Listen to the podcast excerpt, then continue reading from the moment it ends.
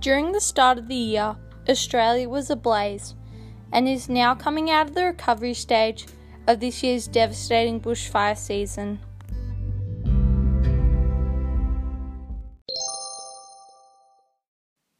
Welcome, my name is Alice. Today on my bushfire broadcast, we will be discussing the aftermath of the fires. Today, I'll be having an interview with a volunteer firefighter who went up to fight the Sydney bushfires in 1994. This bushfire had a similar devastation to this year's bushfires. I will be discussing some of the facts and the stats about this year's devastating fires and how we can help. Here are some facts about the bushfires. Approximately 900 million tonnes of carbon dioxide were released into the atmosphere due to the bushfires. This is equivalent to nearly double of Australia's yearly fossil fuel emissions. A total of 75 people died, including 14 Victorian CFA firefighters and 3 South Australian firefighters. More than 20% of Australia's forests were burnt in the 2019 20 summer bushfires. Scientists believe this is globally unprecedented. Approximately one in five trees were burnt. Wildlife rehabilitation and animal recovery efforts will be ongoing for a number of years due to the extensive destruction of habitat and the inconceivable loss of animals. According to the World Wildlife Fund, nearly 3 billion animals were killed or displaced due to the bushfires. Today I'm going to talk to Terry, a volunteer firefighter who fought in one of New South Wales' most devastating fires. Hello, Terry. Welcome to my podcast. I have a few questions I would like to ask you. What do you remember most from the bushfires?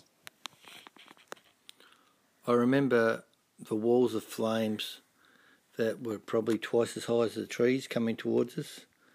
I remember feeling anxious, I suppose, that um, what the outcome would be. How long were you in Sydney? How'd you get there and how'd you get home? We got given about uh, two hours' notice to get on some trucks. I think we sent up 15 trucks from Region 16 in Western Victoria. We drove through the night and we arrived in Sydney the next morning we um, all marshalled at Rosehill Racecourse, and from there we were assigned certain areas where we had to travel to. We were in the mid north coast around Wyong and Gosford, which had already lost about 50 homes that morning. How do you think the fire service has changed over the years? When we went to fight the bushfires in 94, each of the New South Wales councils had their own bushfire trucks, and the council ran the trucks. Whereas now it's a statewide thing. It was very disorganised when we went there in '94, and I think uh, that's why they lost a lot of lives and houses. What impacts did the fires have on the firefighters and the people in Sydney at the time? Because the fires were statewide, I feel the people of uh, Sydney and New South Wales probably never experienced what we had in Victoria with the Ash Wednesday bushfires in 93, uh, 83. I think they uh, were pretty shocked by the amount of devastation that was happening, and they were very glad to see us. And they were very glad of our organisational skills in fighting fires, which they hadn't experienced before in New South Wales. What food were you given while you were up there? Did they provide meals? We stayed at a abandoned um, respite camp for disabled kids on the mid north coast of New South Wales.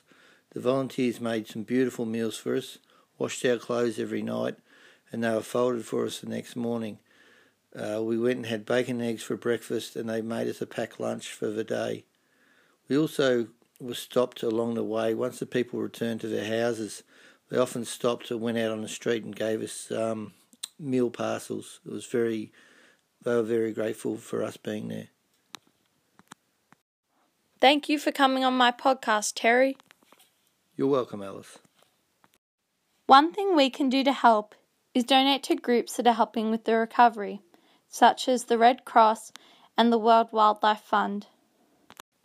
To sum up today's podcast, we've learnt about what firefighters may have experienced, the impact that fires have on people now and from past fires, and facts about this devastating natural disaster.